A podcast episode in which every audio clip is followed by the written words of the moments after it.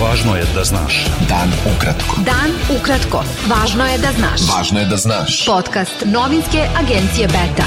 9. jula sa vama Darko Čačić. Predsednik Crne Gore Jakov Milatović izjavio je da je za razvoj odnosa Podgorice i Beograda jedno od važnijih pitanja vraćanje diplomatskog nivoa predstavljanja i da očekuje da dve zemlje uskoro imenuju nove ambasadore. Milatović je danas doputovao u dvodnevnu posetu Srbiji, a na Surčinskom aerodromu dočekao ga je šef srpske diplomatije Ivica Dačić.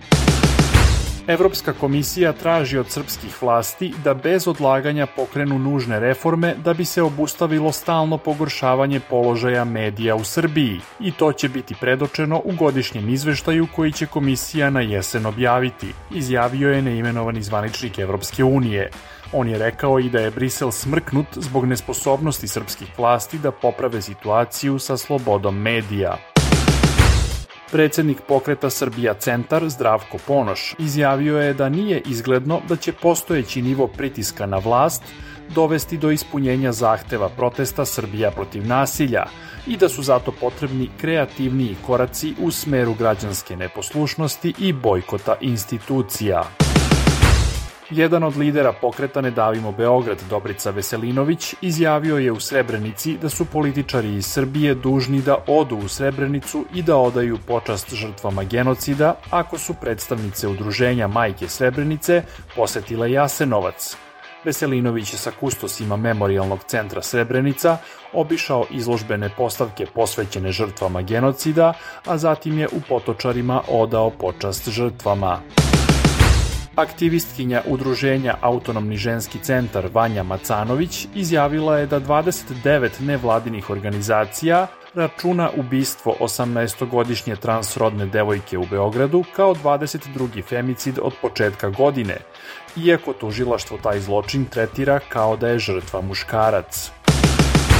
Podpredsednica stranke Slobode i pravde Marinika Tepić objavila je da je radio televizija Srbije u prošloj godini platila više od 1,7 miliona dinara firmi Nova Communications, koju je osnovao Nebojša Krstić sa Jasminom Stojanov. Beta.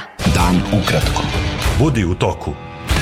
Zakoni o neprimenjivanju odluka visokog predstavnika u Bosni i Hercegovini i Ustavnog suda Bosne i Hercegovine na teritoriji Republike Srpske, koje je poništio visoki predstavnik Kristijan Schmidt, objavljeni su u službenom glasniku Republike Srpske. Tužilaštvo Bosne i Hercegovine formiralo je predmet povodom objavljivanja zakona u službenom glasniku Republike Srpske na osnovu ukaza koji je potpisao predsednik Republike Srpske Milorad Dodik. Predsedavajući predstavničkog doma Parlamentarne skupštine Bosne i Hercegovine Denis Zvizdić pozvao je članice NATO-a da rasporede svoje vojnike na teritoriji distrikta Brčko, kako bi onemogućili projekat secesije Republike Srpske.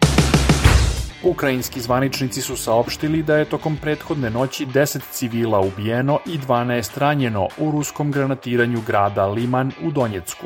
Ruske i ukrajinske snage nastavljaju intenzivne borbe oko gradova Bahmut, Liman, Avdivka i Marinka u regionu Donjecka. Predsednici Ukrajine i Poljske, Volodimir Zelenski i Andrzej Duda, obeležili su godišnicu pokolja nad Poljacima koji su tokom drugog svetskog rata izvršili ukrajinski nacionalisti. Duda je tom prilikom pozvao zapadne saveznike Kijeva da pokažu jedinstvo. Američko ministarstvo odbrane saopštilo je da je u napadu dronom u Siriji ubijen lider islamske države u toj zemlji Usama al-Muhadžir. Ruske letelice su više od dva sata ometale tri američka drona koji su tražili al-Muhadžira, navelo je američko ministarstvo. Bilo je to sve za danas. Sa vama je bio Darko Čačić. Do slušanja. Pratite nas na portalu beta.rs. I društvenim mrežama. Važno je da znaš. Dan ukratko. Podcast novinske agencije Beta.